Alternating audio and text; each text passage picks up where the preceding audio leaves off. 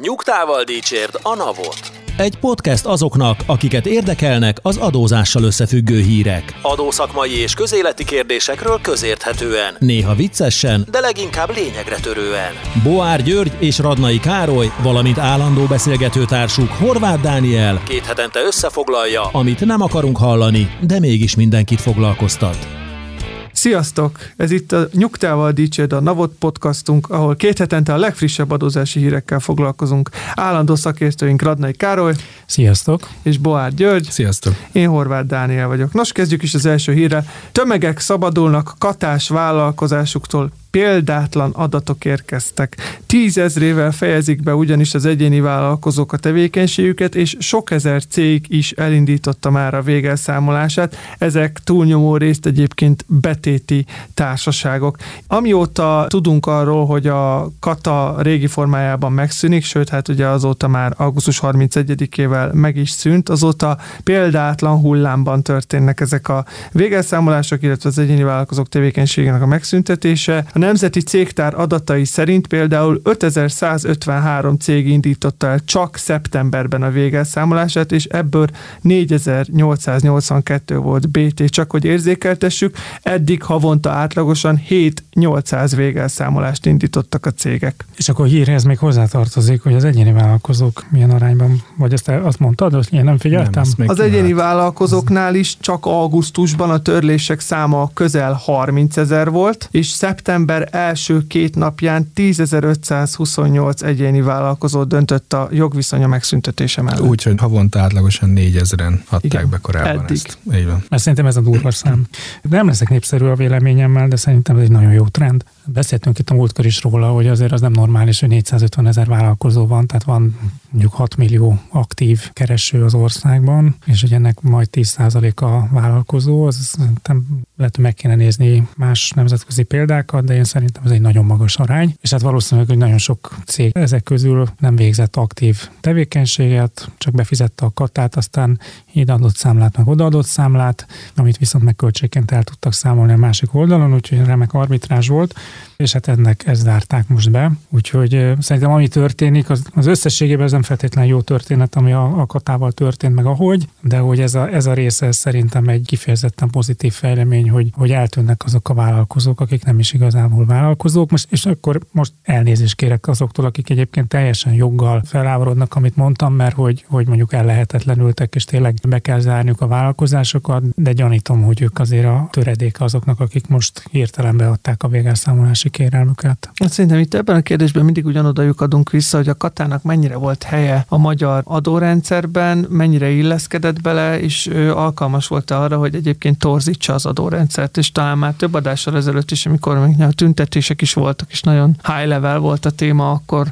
említettem, hogy nekem eddig is az volt a bajom a katával, a régi katával is, hogy torzította az adórendszert, és egy olyan, talán Gyuri mondta, egy olyan magatartásra ösztönzött, ami alapjában véve egy adónemnek nem kéne, hogy a dolga legyen. És ez a magatartás volt többek között az, hogy BT-ket hoztak létre, többek között az, hogy kényszervállalkozásokba mentek olyan egyéni vállalkozók, akik egyébként munkaviszonyban dolgoztak. Ennek a visszaépülését látom én itt most. Nekem az a bajom ezzel a két véleménnyel, amit mondhatok, hogy valójában nem tudjuk, vagy legalábbis én úgy érzem, hogy nem tudjuk, hogy aki érintett, az, az milyen háttérrel rendelkezik, és miért szünteti most meg ezt a tevékenységet. És amikor én ezt a hírt elolvastam, akkor nekem az volt a gondolatom, hogyha én szociológiával foglalkozó adószakértő lennék, akkor ezt az egész szituációt baromira imádnám, gyűjteném az adatokat, és elemezgetném azt, hogy ki milyen háttérrel, milyen okok miatt szüntette meg a tevékenységét, és akkor lehet, hogy egy fél év múlva, vagy egy év múlva el tudnánk mondani azt, hogy az egész történet a katával, ez valójában hogyan is zajlott, és valójában kik voltak, és milyen mértékben voltak érintettek azok, akik érintettek voltak. Magyarul volt, aki adót csalt vele, vagy volt, aki nem, volt, ami egy torz foglalkoztatási rendszert fedette le. Tehát, hogy egy szép társadalmi képet vagy rajzot lehetne ebből az egész dologból kihozni. Én nem tudom, hogy gyűjti most valaki ezt az adatot, de szerintem ez egy baromi érdekes kutatási téma lenne. Egyet értek. Ez egyébként szerintem a NAV egészen sokat tudna a témában kutatni, mert ő látja az előéletét ezeknek a vállalkozásoknak, tehát látja azt, hogy milyen bevételt generáltak, tehát hogy azokat szüntetik meg, akiknek egyébként is nagyon kevés volt a bevételük, vagy éppen azokat szüntetik meg, akik ott a 12 millió körül tornáztak, mert hogyha ez utóbbi, akkor azért az, ott az elég egyértelmű, hogy akkor valószínűleg meg itt színlelt számlázás történt, és hogy, hogy egyébként meg kiknek adták a számlát, tehát hogy az is egy nagyon szép történet lehet, hogy megnézik, a, hogy azok, akik most befejezték a tevékenységüket, milyen iparágban dolgoztak, földrajzilag hol uh-huh. dolgoztak, tehát hogy nagyon, nagyon sok érdekességet meg lehetne tudni, igen. csak ez mind adótitok. Hát igen, mind adótitok, de hogyha ezek az adatok elérhetőek, akkor jó, erről már beszéltünk egy párszor, ugye mit kezd a NAV ezzel a rengeteg adattal, ami befolyik hozzá. Szerintem pont döntés előkészítésre lehet csodálatosan, vagy lehetne igen. csodálatosan használni, és akkor lehet, hogy kicsit összetettebb vitát lehetne folytatni arról, hogy a kata jó vagy rossz, vagy milyen formában kellene, hogy tovább működjön. És lehet, hogy egy kicsit kevésbé lenne sokkoló az, ahogy a, mondjuk a jogalkotás formálja a, a viselkedését a, a társadalom tömegeinek. Igen, ezzel alapvetően egyetértek, hogy mélyebb adatbázis kéne az elemzéshez, de ez rendelkezésre is áll. Az nem biztos, hogy sajtónyilvánosak lesznek ezek a következtetések, de lehet, hogy a jogalkotási folyamatokba be tudnak épülni, ha ez egy egészséges folyamat. Hát értelek, mondjuk erre ott van a törvényeknek az indokolása, amiben szépen fel lehetne tárni azt a részét azoknak az adatoknak, amik publikussá tehetők. Egyébként nem arra vagyunk kíváncsiak, hogy Gibbs Jakab mennyi katát fizetett, és ő csalta vagy nem, hanem úgy általában a 400 150 ezer katásból 112.300-ról lehet azt mondani, hogy foglalkoztatást helyettesített a katával, 83.200-ról lehet azt mondani, hogy főállás mellett fusizott, vagy hát kiegészítő tevékenységet. Tehát érted, tehát, hogy ott vannak az adatok, használjuk már végre. Valamit egyébként a pénzügyminisztérium ebből biztos, hogy feltárt, mert amikor ilyen döntés előkészítő egyeztetés volt, amiért aztán erről beszéltünk, hogy azon az egyeztetésen sok minden elhangzott, csak nem az, amit aztán, ami aztán történt, tehát hogy ezt senki nem javasolta. De hogy ott a pénzügyminisztérium elmondta, hogy 300 milliárd forintra teszik azt a hiányt, ami a katta miatt van, tehát hogy ez az az összeg, ami MSZIA és járulék formájában megy be az államkasszába, és aztán kérdés persze, hogy mennyi az a, az a nettó, mert hogyha ezek nem fizetnek katát, akkor viszont a kata bevétel fog csökkenni, és a múltkor már így pedzegettük, hogy azért valószínűleg, hogy, hogy a töredékére le fog esni a katát fizető adózók száma, eddig volt ilyen 250 milliárd milliárd forint bevétel, ha mondjuk csak a 10% viszi tovább, és mondjuk esetleg mondjuk az infláció miatt ők többet fognak fizetni, akkor is egy ilyen 30 milliárd forint nagyságrendű az, ami, amire leesett a kata bevétel. Leesett, de eddig se a kata bevétel tartotta fenn a magyar költségvetés, azt gondolom, illetve hogyha ezek az emberek átcsatornázódnak, már pedig átcsatornázódnak, hiszen valamilyen megélhetésre szükségük lesz, akkor az nagy eséllyel, mivel egyéni vállalkozók már nem lesznek, és a cégüket is megszüntették, ezért, hogyha nem feltételezünk szürke vagy fekete fekete gazdaságban való részvételt, akkor ez munkaviszony lesz, és ha az munkaviszony lesz, annak az adóterhei viszont a költségvetés részére sokkal pozitívabbak, hiszen magasabbak. Igen, csak azt nem tudjuk, vagy hát legalábbis én nem tudom, hogy az a 300 milliárd forint, az a mondjuk az a nettó hatás, tehát hogy a kata csökkenése, amit most itt beszélgetünk róla, akkor olyan 200 milliárd forinttal kevesebb kata bevétel lesz, és akkor lesz 500 milliárd forinttal több SZIA vagy járulék, vagy pedig az a 300 az a bruttó hatás, és akkor viszont meg a nettó hatás csak egy ilyen 100 milliárd lenne ami viszont meg, meg nem az, az, az a nagyságrend, amiért feltétlen megérte ezt a dolgot ilyen módon beszántani. A hírhez visszakanyarodva, hogy, hogy azért én szerintem ez még csak az első hullám, amit látunk, tehát nagyon sokan még szerintem hezitálnak, fenntartják a státuszukat, vagy csak altatják. Ha 450 ezer egyéni vállalkozó és BT volt, ami katázott, és azt gondoljuk, hogy ebből 50 ezer lesz az, aki nagyságrendileg tovább fogja folytatni, akkor azért ez egy nagy kérdés, hogy az a 400 ezerrel mi lesz. Itt, itt most már tízezeres nagyságrendekről van szó, de még mindig csak 40-50 ezer érintetről van szó. Tehát én, az, én azt gondolom, hogy azért a nagy hullám az még hátra van. Tehát szerintem január körül fogjuk látni azt, hogy ténylegesen mennyien fogják befejezni a tevékenységüket. Ez abszolút, ez, ez biztos, hogy így van, mert nagyon sokan most az általányadóba térnek át, már csak azért is, mert ott ugye van egy a 40 os költségelés, ami adminisztrációban nem olyan mm. bonyolult, bonyolult, plusz van egy SZIA-mentes bevétel rész, ami idén még jól használható, mert ugye már nem olyan sok hónap van hát az évből, szóval nagyon sokan lesznek, akik most általányadóval idén még kihúzzák, és akkor közben meggondolják, hogy mi lesz a vége. Én arra próbáltam utalni, meg továbbra is fenntartom azt a véleményemet, hogy ez az egész azért történik, mert a kata nem önmagában volt rossz, hát az önmagában egyfajta adó volt, ami, ami létezett.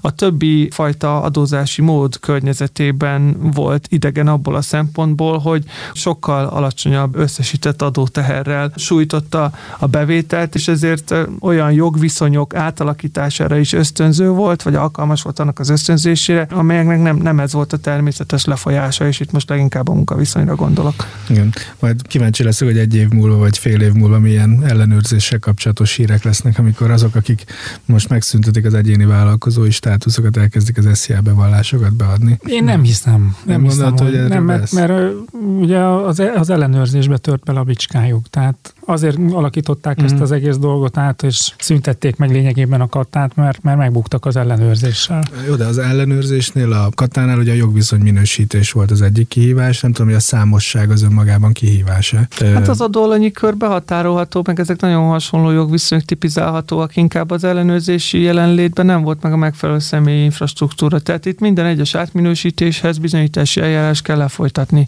Ahhoz a cselekményeket végig kell csinálni. Hatos szempontrendszert végig kell járni, abból kettő más stimmel, akkor bukó az ügy. Egy bukó ügy, egy bukó nemleges, az az adóhatóság rémálma. Tehát az a, látjuk a bulletinekben, meg a beszámolókban, hogy évről évre azon megy a dicsekedés, hogy egyre kevesebb nemleges van, de a megállapítások aránya ugyanaz maradt, az adóellenőrzések száma folyamatosan csökkent. Uh-huh. Tehát az adóhatóság nem a maga ellensége, a saját infrastruktúráját is azokon a területeken használja, ahol ö, nagyobb összegű adókülönbözetet tud generálni. Uh-huh. Na most egy áfába egy adóhiányt generálni egész más összegek fognak kijönni, mint itt egy katásnál, hogy azt mondom, átminősítem munkaviszonyra. Igen. Sokat kell vele dolgozni, és kisebb mértékű adókülönbözet realizálható uh-huh. belőle. Ez az ilyen egyszerű.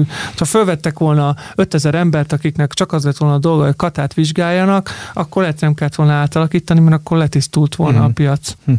Igen, mert egyébként, hogyha most fekete területre vagy szürke zónába tereli a katamódosítása, hát mondjuk így a volt katázók egy részét, akkor ott se lesz könnyebb végül is az ellenőrzés, mert aztán bizonyítani Persze. az egy nehéz dolog. Hát főleg a múltat nehéz. Tehát uh-huh. nagyon sokszor az van, hogy, hogy abban a pillanatban mondjuk egy munkaügyi ellenőrzéssel összefüggésben ellenőriznék azt, hogy kimennek a helyszínre, és akkor valaki ja. milyen jogviszonyjal dolgozik ott, meg hogyan fizet adót, és akkor lehet azt mondani, hogy na most itt a körülmények alapján lehet látni, hogy nem a saját eszközeit használja, uh-huh. hogy meghatározott utasítás alapján, nem tudom. Tehát így egy évre visszamenőleg, hogy hogy történt ja. akkor, azt már ott a maximum a papír. Igen, minden esetben nagyon érdekesek lesznek jövő évre vonatkozóan az adatok, hogyha mondjuk például a jövő évi beszámolójából az adóhatóságnak erre vonatkozóan lesz utalás, akkor az biztos, hogy azért lesz, mert felléptek ügyben, ha meg nem, akkor az meg, az meg azért, mert, mert ez maradt a látenciában, és inkább a szabályozás alakult át. De nem csak a kata kapcsán merültek fel érdekes adatok az utóbbi időkben, hanem a 25 év alattiak a kedvezményével kapcsolatban is, melyet ugye 2022-ben vezetett be a kormány. Izer Norbert, a pénzügyminisztérium adóügyekért felelős államtitkára arról számolt be, hogy idén az első hét hónapban több mint 79 milliárd forintot hagyott a bevezetett adókedvezmény a fiataloknál. A legtöbben, mint egy 367 ezeren júliusban éltek a 25 év alattiaknak járó adókedvezménnyel. Mindez lehetséges azért is, mert hogy ez nem csak a hosszabb távú, hanem a rövidebb, például diák munkára vonatkozó jövedelmet is érinti. Igen, de én nem tudom megerősíteni megerősíteni az optimizmusát az államtitkár úrnak. Én nem értek egyet azzal, hogy ez egy jó döntés volt. Lehet, hogy államtitkár lennék, akkor én is hasonlóan nyilatkoznék, abból a székből nehéz más mondani. Politikailag abszolút értem, hogy mi történt, szakmailag viszont egy nagyon elhibázott döntésnek tartom, ezt már akkor, amikor bevezették, és hogy sokszor párhuzamot vonnak a nyugdíjasoknak a járulék kedvezményével, mert hát hogy lám, lám a nyugdíjasoknak is csak 15% esziát kell fizetni, a fiataloknak meg csak 18,5% járulékot, tehát tehát hogy most mind a kettőnek kedvezünk, és mind a kettő korhatáros, de hát teljesen más, mert az egyik egy bemeneti időszak, amikor valaki integrálódik a munkaerőpiacra, és abban fog ez egy feszültséget okozni, a másik egy kimeneti időszak, amikor még szeretnénk a munkaerőpiacon tartani valakit, akit egyébként már nem feltétlen lehet máshogy, és akkor ott például mindenféle anyagi ösztönzőket is bevetünk. Hozzáteszem, hogy egyébként pedig már nyugdíjas és saját jogon abból a járulék, meg korábban megfizetett járulékból kapja a nyugdíját, és August az ő nyugdíja már nem növekedhet attól, hogyha már további járulékot fizet, tehát hogy ott annak van egy plusz szakmai oka is, hogy miért nem kell neki járulékot fizetni. A fiataloknál viszont ez, egy, ez a munkaerőpiacra való belépést szolgálná, mint ösztönző, de hát egyrészt munkaerő hiány van, tehát hogy, hogy nem volt egy olyan helyzet, ami miatt ezt mindenképpen ösztönözni kellett volna. Nem, az van, mint mondjuk Spanyolországban, ahol munkanélkülieknek egy nagyon nagy aránya fiatal, és akkor ott mondjuk lehetne érteni azt, hogy, hogy ilyen ösztönzőket bevezetnek. Másrészt, hogy mindenkinek ne jön a 25 éves életkor, amikor is egyik pillanatban a másikra leesik a nettó fizetése, anélkül, hogy egyébként az ő teljesítménye az adott cégnél, vállalkozásnál megváltozott volna. És ez nagyon demotiválólag tud hatni. Tehát, hogy ennek, ennek hosszú távú hatásai lehetnek, tehát, hogy azt fogja érezni, hogy eddig jól éltem, minek dolgoznak ennyit, és akkor elmegyek külföldre. Most csak mondtam egy extrém példát, de hogy, hogy nagyon sokan szembesülhetnek azzal, hogy egy nagyon ideális időszakba csöppennek bele a munkaerőpiacra, felépítenek maguknak egy életszínvonalat, amit aztán utána nem tudnak fenntartani, mert nem annyi lesz a nettó keresetük. Úgyhogy én, én nagyon sok szempontból károsnak tartom, és ugye közvetlen élményeink is vannak, amikor például interjúztatunk fiatal pályakezdőket, hogy idén szembesültünk először azzal, hogy, hogy nettó fizetést kezdenek mondani, mert hogy ők is azt érzik, hogy hogyha most ő hmm. mond egy bruttó fizetést, és mondjuk most éppen 24 éves, akkor az jövőre már nem annyit fog érni nettóba, és megpróbálja a helyzetét azzal biztosítani, hogy ő most egy nettó fizetési igényt határoz meg. Igen, ám csak, hogy, hogy az meg el van rugaszkodva a gazdasági lehetőségektől. És ez egyébként olyannyira így van, hogy már olvastam is olyan kutatást, amit 25 év alatti munkavállalók, fiatalok körében készítettek, és bizonyos bérfeszültségeket fog generálni, mert túlnyomó részüknek van olyan elvárása, hogy a nettó fizetése az fennmaradjon Persze. azután is, miután ez az adókedvezmény kikerül a rendszerből, ugye a korára való tekintettel ő kerül ki az adókedvezményre jogosultak köréből. Ők egyébként javarészt ezt azzal indokolják, hogy mire elérik azt a kort, addigra olyan szakmai potenciállal rendelkeznek, hogy már eleve egy fizetésemelésre jogosultak lennének. Ez nyilván ez csak egyedileg eldönthető, de hogy egyébként azzal, azzal is, hogy ez az elvárásuk, mert hogy így kezdték el a munkájukat, és nekik is derogálna, hogyha mondjuk 27 évesen kevesebbet keresnének, mint 23 hát évesen. Pont ezért van el szerintve ez a, ez a dolog, mert hogy ez, ez a rész nincs figyelembe, ez úgy generál egy több kulcsos SZIA-t Magyarországon, mert ugye gyakorlatilag több kulcsos SZIA-ról beszélünk, hogy életkorhoz kötött sávosságot határozunk meg, és semmilyen átmenetet nem biztosítunk a 25-ről 26-ra lépés. Ez, ez, ez nem mindegy, szerintem a Szép születésnapi, szép születésnapi ajándék. igen, itt a 15 százalék tessék, pontosabban hát, mínusz 15. Igen, minden esetre a kormány láthatóan nagyon büszke erre az intézkedésre, úgyhogy rövid távon nem nagyon számíthatunk arra, hogy ezt kivezetik.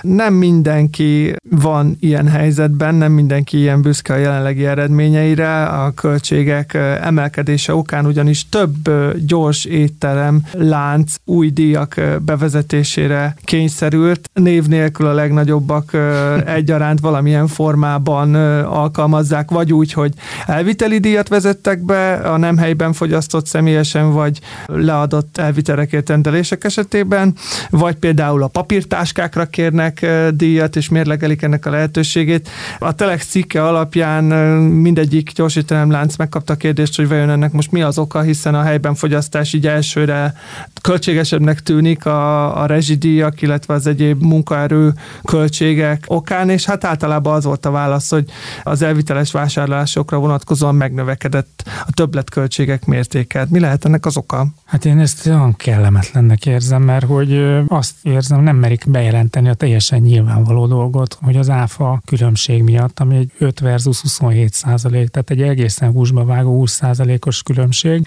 Nyilván növekednek a költségeik, mind a bérek, mind a beszerzési költségek. Gondolom csinálnak felméréseket, hogy mit bír el a vásárlóerő, valamennyire lehet emelni, és akkor igazából azt szeretnék, hogy vissza szeretnék terelni a, a vásárlást az éttermi szolgáltatásra, és ne az elvitelesre. Tehát, hogy erről szól a dolog, hogy nem akarnak árat emelni. Mindenkinek, de hogy, hogy valahogy ezt, ezt nem merik bejelenteni. És ugye itt a Telexik is azt írta, hogy, hogy furcsálnák, hogyha az áfa lenne a, a háttérben, mert hogy, hogy az egy évvel ezelőtt megszűnt ez a kedvezmény, hogy az elviteles, hogy amikor bejött a Covid, akkor szintre hozták, hogy az elviteles is kaphasson 5%-os kedvezményt, de ez aztán a, a veszélyhelyzet elmúltával ez megszűnt, és az írta a Telex, hogy hát most eltelt azóta egy év, akkor mi, mi ebben a novum? Hát az a novum gondolom, hogy a, profitabilitása viszont nagyon megváltozott ezeknek az étteremláncoknak, és burkoltam valahogy emelniük kell, és hát nyilván akkor legalább azt az áfát át szeretnék hárítani a fogyasztókra, amit ők elszenvednek. Igen, hát biztos, hogy ez is szerepet játszik benne, bár azért nehéz ezt összehasonlítani, hogy a helyben fogyasztással kapcsolatban felmerülő többletköltségek a magasabbak, vagy az, hogy 5 helyet 27% áfával kell kelteni a számlát az elvitelesről, szóval szerintem igazából csak hogy maguk a gyors éttermek tudják, hogy melyik, jó, hát melyik mennyibe kerül az, neki. Az olyan hülyeség, hogy a papírzacskóra fogják, tehát hogy, hogy tényleg van egy pult, van egy, van egy kis szolgálóhely, nincsen, nem kell éttermet üzemeltetni, nincs energiaköltsége, nincsen világítás költsége, van egy aszfalt, egy csík, ahol egy mikrofonon valaki elmondja, és akkor tényleg az egyetlen idézőjeles többlet költség az a papírzacskó. Egyébként hozzáteszem, hogy a műanyag tára is rátesznek egy papírdarabot, tehát hogy én értem, hogy lehet van, van annak valami plusz költsége, de egészen biztos, hogy üzemileg biztos, hogy a, az elvitel az jobban megéri. Ebben nincs is vita, én csak azt nem értem, hogy ez miért nem nyilvános, miért nem bevallható. Tehát ez miért, miért probléma, miért nem mondhatja azt bármelyik nagy gyorsítelemlánc, hogy én nekem azért kell átemelnem, mert már nem bírom ezt a 22% különbséget kigazdálkodni. Eddig kibírtam, most már nem bírom. Szarul Szerintem hangzik. ez szarul hangzik, igen. Tehát, hogy ez, ez rosszul, hogy eddig lenyeltük az áfát, de most már nem akarjuk lenyelni az áfát, ezért igazából ebbe a környezetvédelmi fenntarthatósági, fogyasztói, tudatos, vásárlói csomagolásba megpróbálják ezt eladni. Kedves hallgatók, ha bárkinek ezzel kapcsolatban van valami eltérő információja, amit meg szeretne osztani velünk, akkor kérjük, írjatok nekünk, mi egyelőre nem látunk másokot, mint az áfát. A különbség jelentős, tehát 22% az durva. Bizonyos országokban az alapáfa kulcs nem ennyi, nem, hogy a különbség a kedvezményes meg a rendes áfa kulcs hm. között, de hát ez a helyzet, hogy áremelésekre lehet készülni, sőt bizonyos helyeken szeptembertől ezt már be is vezették. Véleményeket vár a NAV, ismét online fejlesztői platformon a GitHubon kéri a felhasználók véleményét a Nemzeti Adó és Vámhivatal. Ezúttal a könyvelőprogramok és az e-áfa bevallás összekapcsolására kidolgozott kidolgozott terv véleményezhető. A koncepció célja, hogy a felhasználók könnyebben érjék el az adóhivatali rendszereket, például az online számlát vagy az online pénztárgépeket, adatait, számukra hozzáférhető adatait, a könyvelő programok adatainak továbbításával pedig kiváltható legyen a jelenlegi űralapú ANK áfa bevallás. Az előbb a kicsit megróttuk a pénzügyminisztériumot ott a 25 év alatti a mentessége miatt, akkor viszont most megjön a dicséret perce, mert hogy szerintem ez az EAF az egy nagyon jó dolog lesz, és a korábbiakhoz képest egy nagyon meglepő csavart is tartalmaz ez a dolog. Ugye nagyon vártuk már tavaly is, hogy elinduljon az EAF, tavaly július 1 kellett volna elindulni, és még, még júniusban is arról beszélgettünk, hogy na most már mindjárt indul, még nem a podcastban, mert akkor még nem volt podcastunk, talán júliusban indítottuk a podcastot, de hogy, hogy de aztán... podcastban is téma már, volt. Már a podcastban is téma volt, mindegy, de hát aztán mindjárt az elején leforráztak minket, hogy akkor mégsem lesz áfa, és egy egy egészen hosszú ideig még beszélgetni se lehetett róla, hogy, hogy miért nincsen áfa, semmilyen vélemény vagy információt nem kaptunk.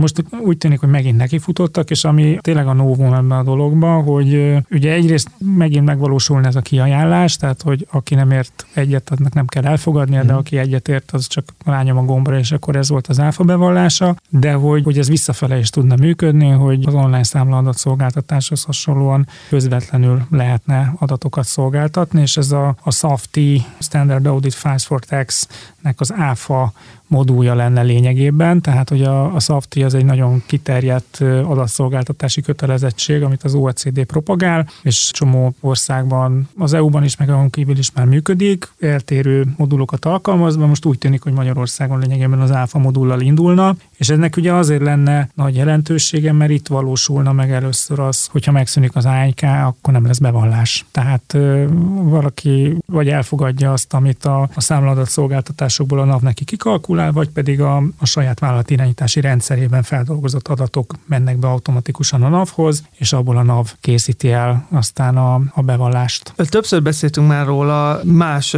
hírek kapcsán, hogy milyen jó lenne, illetve mire számítunk azzal kapcsolatban, hogy ez a hatalmas felhalmozott adatvagyon, ami az adóhatóság rendelkezésére áll, hogyan tud hasznosulni. Hát szerintem itt az egyik legjobb példa, mert most ez a koncepció úgy készült el, hogy kifejezetten nagy hangsúlyt fektet arra, hogy kifejtse, hogy milyen ügyféli hasznok lépnek fel. Tehát látszik a navon, hogy, hogy nagyon, nagyon szeretné ezt az EÁFát, rengeteg energiát, erőforrást tölt bele, ezt tudjuk is, és nyilván nagyon nem örültek annak, hogy ennek a bevezetése elmaradt, nem akarják elengedni ezt a munkát, mert egyébként nekik is nagyon hasznos, tehát a, hogyha automatizálódnak ezek az áfa bevallások, és tényleg ezek a standard adókódok bevezetésre kerülnek, magyarán mindenki a gazdasági eseményekre ugyanazokra az adókódokat fogja használni, akkor nem az lesz, hogy egy ellenőrnek, ha van 10 adó ellenőrzés, akkor 10 féle áfa analitikát kell megértenie, és általában elmegy az ellenőrzések első 15-20 napja arra, hogy megbeszélgeti az adózóval, hogy hogy kell a könyveit értelmezni, meg az analitikáit, hogyha ez standardizálódik, akkor az az adóhatóságnak is nagyon hasznos lesz. Nem csak az ellenőrzések, hanem a kockázatelemzés kapcsán is. Az adózókról nem is beszélve, akik meg már nagyon régóta propagáljuk mondjuk többször, hogy, hogy az adóhivatal nyers adataiból olyan, ö, olyan mértékű elemzéseket és olyan ö, mértékű cross lehet csinálni, amikkel az adminisztrációs hibák túlnyomó része elkerülhetővé válik. Mire gondolok itt duplikált levonás, vagy ö, módosított, sztornózott számla levonásba helyezése. Ezek olyan hibák, amik, amik kikerülhetnek a rendszerből. Eddig, hogyha benne maradtak, az adóhatóság kiszúrta, már eleve ahhoz kellett egy kockázatelemzés, föl kellett venni a kontaktust az adózóval, le kellett folytatni minimum egy támogató eljárást, hanem egy jogkövetési vizsgálatot. A partnert ugyanúgy meg kellett keresni, le kellett nyilatkoztatni, tehát brutál erőforrás igényesek voltak uh-huh. azok a folyamatok, amik ezzel a koncepcióval, hogyha tényleg működik és jól működik, egész egyszerűen kiküszöbölhetők lesznek. Egyébként felétek a kérdésem az, hogy szerintetek ezzel teljesen kiküszöbölhetők lesznek ezek. Tehát, hogy megszűnik-e miatt az, hogy az áfanalitikák másképp néznek ki, vagy, vagy változatosabbak, mint, mint indokoltak lennének. Tehát, én hogy- szerintem például a hibák kiszűrésére Danival egyetértek, hogy nagyon jó lesz. Tehát, hogy a NAV-nak két adatbázisa lesz. Egyrészt a, a szállítók által kibocsátott számlákban feltüntetett adattartalom alapján a NAV jut valami következtetésre, illetve a másik oldalról pedig a vállalkozásoknak a vállalatirányítási rendszerében ez valahogy lekönyvelődik, Mhm. és aztán utána ez az adat is bemegy, és hogy például ez hibák kiszűrésére nagyon jó lesz, hogy megnéz, össze lehet hasonlítani, hogy mondjuk a NAV által felajánlott bevallás, illetve az én vállalatirányítási rendszeremből adódó áfa Mhm. Bevallásban milyen különbségek vannak, és akkor meg lehet nézni, hogy most hol a hiba, hogy a szállító csinált valamit rosszul, vagy pedig én. Uh-huh. És szerintem itt, itt nagyon sokat fog fejlődni vállalkozás és adóhatóság egyaránt, mert itt tényleg valós időben lehet majd hibákat, tehát hogy akár az is lehet, hogy olyan, tudom, bejön a számla, elektronikusan a rendszer feldolgozza, és automatikusan fogja köpni, hogy a NAV korábbi rendszerének hibajelzése alapján ez a számla valószínűleg hibás. Uh-huh. Tehát, hogy ilyen, ilyen Jó, folyamatokat fel persze, hogy milyen feature-öket fejlesztenek ebbe az egészbe. Egyébként nekem az jutott eszembe ezzel a dolgokkal kapcsolatban, hogy a NAV végre segít megoldani azt a problémát, amit generált nekünk, tehát az áfa analitikák készítését, meg a bevallás, meg az áfa fizetés megkönnyíti.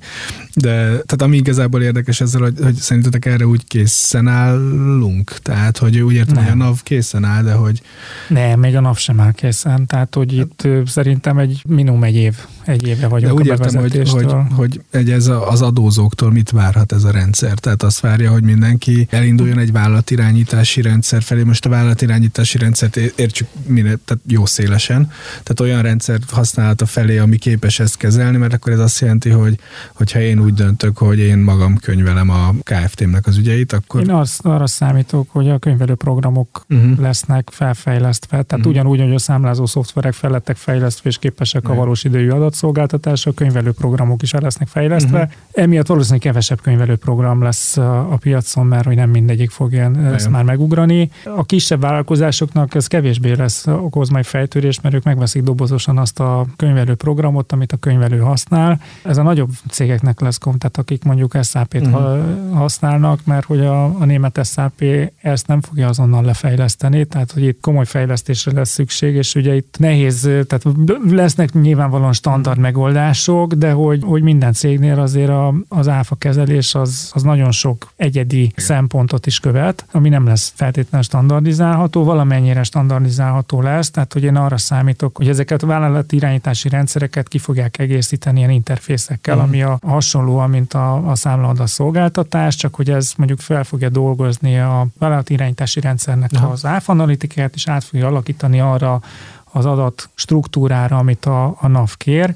Ezek sokkal gyorsabban lefejleszthető dolgok, mint hogyha a nagy SAP-hoz kellene hozzányúlni. Uh-huh. Ez a rendszer, ha bevezetik, sem lesz legalábbis az elején semmiképpen kötelező. Lehet, hogy később eljutunk arra a szintre, hogy azzá válik, de első körben nem lesz az. Viszont az adóhatóság is felhívja arra a figyelmet, és ezzel maximálisan egyetértek, hogy ez el fog érni egy kritikus pontot. Tehát a standard adókódokra gondolok, mm. ezt nem kell mindenkinek alkalmazni, de aki nem alkalmazza, és a saját adókódjait alkalmazza, ellenben így szeretné beadni a bevallását, annak meg azt kell lefejleszteni, hogy át tudja konvertálni, ahogy akar ezt is mondta, a, a saját Igen. adókódjait ezekre a standardizált adókódokra, mert az adóhatóság ezzel fog dolgozni, és ha az adóhatóság ezzel fog dolgozni, akkor egy ellenőrzés során is e, ezen a nyelven kell beszélni. Mm. Ugye ez az, amit az előbb talán említettem, hogy ugye eddig az komoly problémát okozott, hogy, hogy az adóhatóságnak kellett alkalmazkodni az összes adózónak az összes analitikájához, ahogy azt vezette, amilyen elnevezéseket, mm. rövidítéseket alkalmazott, azt mindig valahogyan át kellett ültetni Abszolút. egy közös nyelvre. Ha ez a rendszer működik, és sokan használják, és eléri azt a kritikus pontot, amit említettem, akkor az azzal fog járni, hogy egyszerűen nem maradnak meg a piacon azok a könyvelő programok, vagy azok a vállalatirányítási rendszerek, akik erre valamilyen formában nem alkalmasak. Mert meg fog jelenni az igény. Tehát azt fogja mondani az adózó, hogy hát jó, fizetek én, akkor legyen könyvelő, meg legyen könyvelő program, de nehogy már nekem kelljen azzal foglalkozni, hogy eldöntsem, hogy ez most a standardizált adókódok közül, hiszen ott van a másik program, amire fizetek ugyanannyit, vagy ezer forinttal többet havonta, és az meg erre képes. És soha többé nem lesz bajom az áfa bevallásommal. Érdekes dolog ez az egész. Talán erről már beszéltünk is, hogy a, a NAV-nak ez a hát mondjuk ambiciózus IT fejlesztése az, az egy ilyen pull jellegű, tehát egy húzza magával a piacot, és hogy ennek az egész rendszernek egyébként érdekesség, hogy nem kötelező, legalábbis egyelőre, ugye aztán ez ha elért egy bizonyos tömeget, akkor már lehet simán kötelezővé tenni, de hogy az eddigi fejlesztések kötelezőek voltak, tehát egy, igazából egy kényszert jelentettek az adózóknak, hogy ezt a lépcsőfokot meg kell lépni az IT-ban, és erre költeni kell súlyos pénzeket, vagy hát súlyos, nem súlyos, tehát pénzt.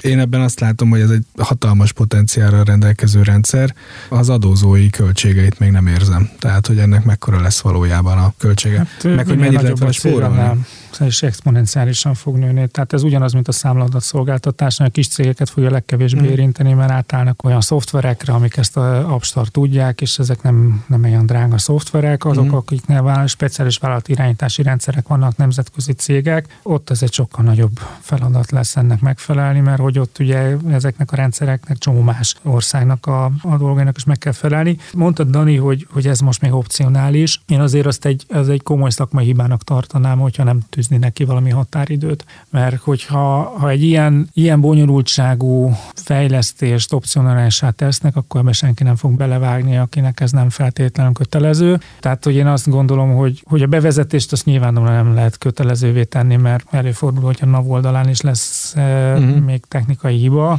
de valamilyen fázisolással bele be kell húzni idővel mindenkit, mert az ánykát meg akarják szüntetni, tehát hogy ez egy jáva alapú technológiai elavult, igazából unikális unikális magyar dolog, amivel nagyon sokat szenvednek a nemzetközi rendszerek, mert hogy más országokban nincsen, nincsen ilyen rendszer, amit le kell programozni, és ahogy az online számladat szolgáltatásnál is volt, hogy először a 100 forint áfa tartalmut, aztán utána Igen. a B2B-t, és aztán utána a B2C-t is beúzták. Igen.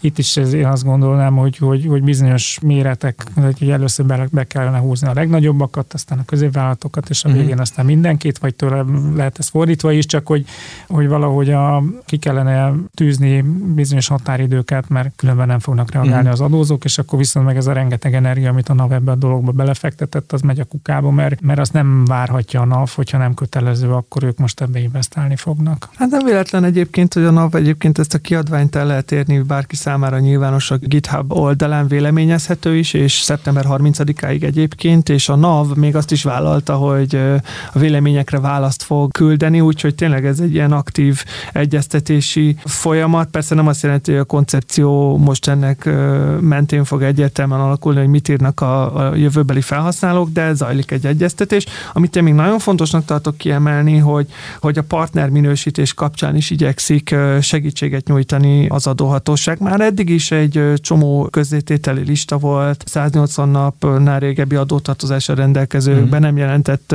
alkalmazottat foglalkoztatók, és a többi, és a többi, és a többi. Ezeket eddig egyedileg lehetett lekérdezni, de például aki alkalmazza ezt a gép-gép alapú M2M rendszert majd, ami első körben opcionális lesz, annak az API kapcsolaton keresztül ezeket tömbösítetten lekérdezhetőek lesznek ezek az adatok, és ez nagyon sokat fog számítani. Tehát manapság én partner minősítést nem vagy nagyon kezdetleges formában látok. Azt, hogy valaki mérlegelni, azt, hogy kivel kezd üzleti kapcsolatba, azt én úgy látom, hogy nem az, hogy nem teszi meg, hanem más rendszerek vagy más mechanizmusok alapján dönti el. Holott itt a NAV, és terrabájtokban, nem is terrabájtokban, petabájtokban mérhető adatmennyiséggel rendelkezik, és ennek egy javarészét most használhatóvá teszi. Szerintem ez már egy olyan haszon, amin el lehet gondolkodni, hogy ezért fölvállalok egy fejlesztést. Vannak ezek a céginformációs szolgálatok, tehát a különböző adatbázisok, ők is mindenféle robotokat fejlesztettek azért, amik ilyen egyedi lekérdezéssel egyenként, adózónként leveszik az adatot a, a különböző adatbázisokból, és akkor többek között a, a NAVOS adatbázisokból,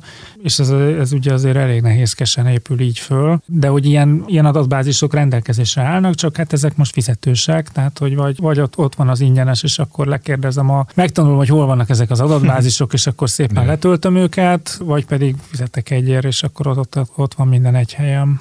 Igen, úgyhogy mondom, szeptember 30-áig lehet véleményezni, bátorítunk mindenkit tervezetet olvassa el, beszédes a nyelvezete nincsen agyonbonyolítva, ha gondolja, véleményezzen is, aztán meglátjuk, hogy mivé alakul ez a koncepció.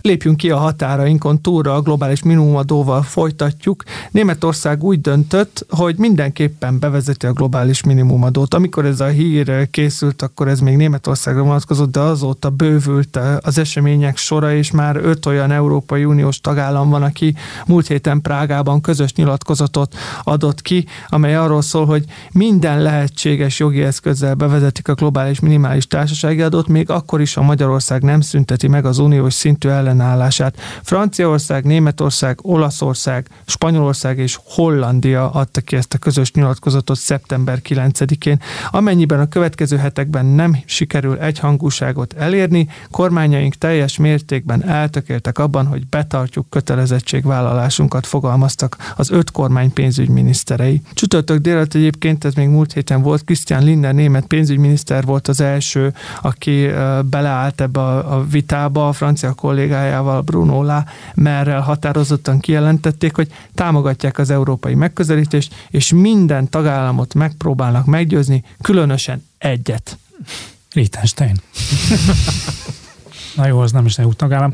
Én szerintem ez egy klasszikus chicken game. Most mindenki feltekerte itt a, a potméter, tehát sokat beszéltünk erről, hogy milyen előnyei meg hátrányai vannak a globális minimumadónak. Az, ami most történik, az az egyik legrosszabb forgatókönyv, mert átláthatatlanná válik. Tehát, hogy amikor bizonyos országok belépnek, bizonyos országok meg nem lépnek be, akkor nagyon nehéz lesz bármit tervezni, mert attól fog függni, hogy kinek hol van leányvállalata, és akkor ott most beszedik, vagy nem szedik be, az ő anyavállalatában van-e, vagy nincs, és hogyha van, és akkor ugye ezt még meg is fejeli azt, hogy az amerikaiak bevezettek egy olyan rendszert, ami egyébként abszolút nem is kompatibilis ezzel az egészet, tehát hogy kicsit mi is elvesztettük a fonalat, hogy, hogy ez az egész dolog, ez mire megy ki. De amit egyébként most a németek csinálnak, az a klasszikus nagy tagállamok, amit mindig is elmondtunk, hogy a, a nagy, nagy tagállamok államoknak volt ez a, a globális minimumadó nagyon fontos, tehát a franciáknak, olaszoknak, németeknek, hát most már a hollandok is beálltak a hm. sorba, akik azzal szembesültek, hogy nagyon sok tevékenységet olcsóbb lokációkba, de az EU-n belül kiszerveztek, és akkor most azok mindenféle kedvezményekben részesülnek, de hogy nekem hogy összességében az, a, az az érzésem, hogy ez biztos, hogy nem lesz EU-kompatibilis, tehát az az érzésem, hogy biztos, tehát ez most egy kicsit hm. hülyén hangzik, de hogy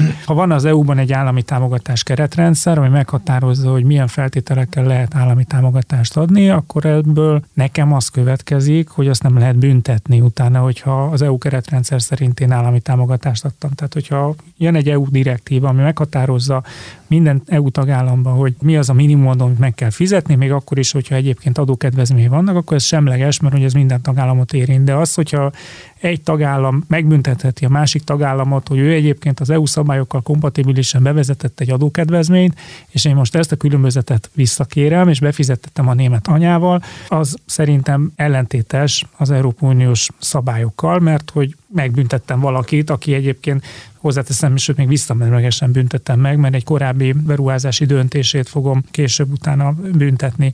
És akkor ugyanez, hogy beszéltünk erről is korábban, hogy, hogy mondjuk a német példára visszatérve, hogy mondjuk, hogyha van egy német cég, akinek van egy német lányvállalat, aki egy K plusz F központ, és telítömön mindenféle adókedvezménnyel, az nem lesz probléma, mert az Németországban van, viszont ha van egy magyar K plusz F központja, és annak van egyébként EU-kompatibilis adókedvezménye, akkor az már probléma lesz Németországban, na hát ez meg aztán abszolút versenytorzító is, mert akkor ez azt mondja, hogy a, a német cég adókedvezménye az rendben van, a magyar cég adókedvezménye nem lesz rendben.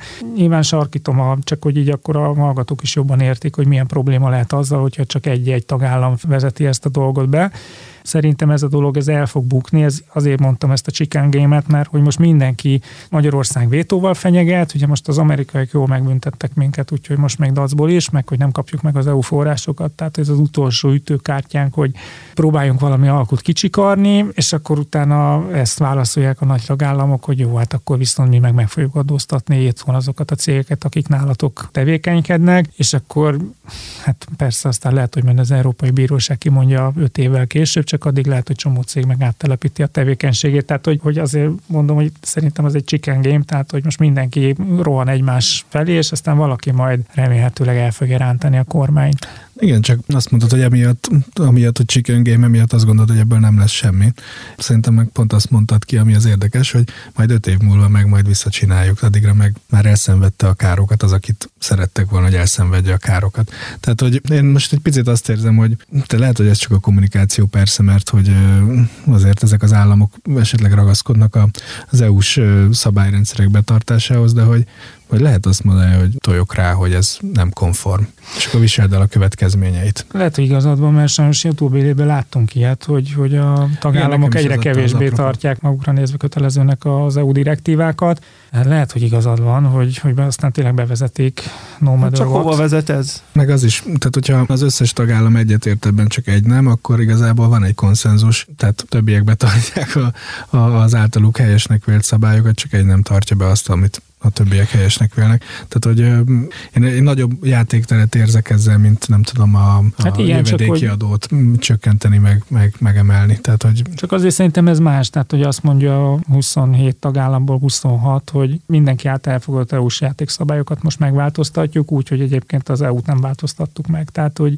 hogy Értem, amit nem, mondasz. Tehát, hogy, hogy a, ebben a reláció mindig az az egy kimaradó fog nyerni, mert azt fogja mondani, hogy ne hát gyerekek, itt van a szerződésünk. Mm. Hát nagyon érdekes, mert magának a globális minimumadónak a szabályozási logikája is arra vezet, hogy egy ilyen pálfordulás következik be, addig, amíg csak egy valaki vezeti be, addig neki nem biztos, hogy előnyös, mert addig, addig elképzelhető, hogy tőle igazából ez adóbevétel kieséssel fog járni, de onnantól fogva, hogy egyre többen bevezetik, és ma már használtuk ezt a kifejezést, eléri a kritikus tömeget, onnantól fogva meg nem lesz jó belőle kimaradni. Tehát lehet, hogy ennek az a vége, hogy igen, föl fogják rugni azokat az alapelveket, amelyekre az EU többek között épül, és ezzel el fogják érni azt, hogy megvalósuljanak azok az alapelvek, amelyekre az EU épül, mert Magyarországnak nem marad majd más választása, mint hogy beálljon a sorba, hiszen hát azért valljuk be, hogy a multinacionális vállalatcsoportok központjai jellemzően nem Magyarországon vannak,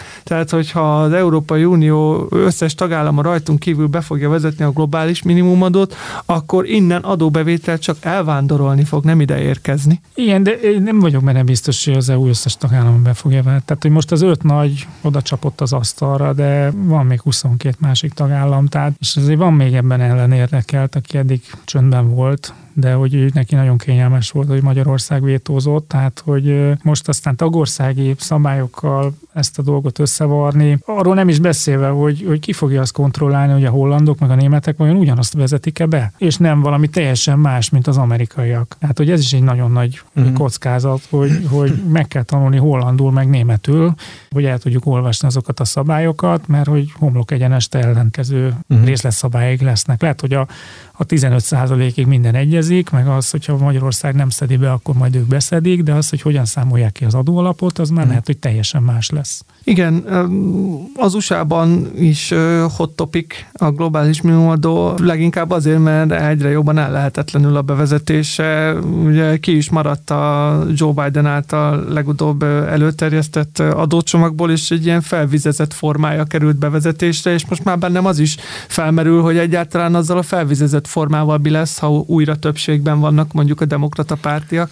Igen, egyébként szerintem ad egy, egy újabb aspektust, hogy réteget ez az egész EU-s vitához, vagy EU-n belüli vitához az, hogy az USA közben meg úgy tűnik mégsem fogja most ezt bevezetni. Tehát ő meg nem partner, vagy nem látszik partnernek ebben a globális minimumadó szabályrendszer bevezetésében. Az USA nem fogja bevezetni, Kína eleve nem érdeklődött a globális minimumadó iránt túlzottan, tehát arra semmiképpen nem lehet számítani, hogy ők fogják Igen. berúgni az ajtót, és ők lesznek azok, akiknek köszönhetően a globális minimumadót bevezetik, és akkor az Egyesült Királyságról nem is beszéltünk el, ugye most volt kormányfőváltás, és Liz Truss miniszterelnök adócsökkentésekkel kampányolta végig ezt, a, ezt az egész versenyt, hogy ki legyen az új brit miniszterelnök, és hát éppenséggel a társaságok adóterheinek a csökkentését propagálta. Na most ezt a globális minimumadóval összevetni, én, én nehezen látom. Hát igen, és amit nem, végképp nem értünk, hogy, hogy mire volt föl az az amerikai tempó, mert hogy, hogy végül az amerikaiak is visszafordultak, tehát hogy kérdőjel, hogy valóban a globális minimumadó miatt mondták-e fel a tritit,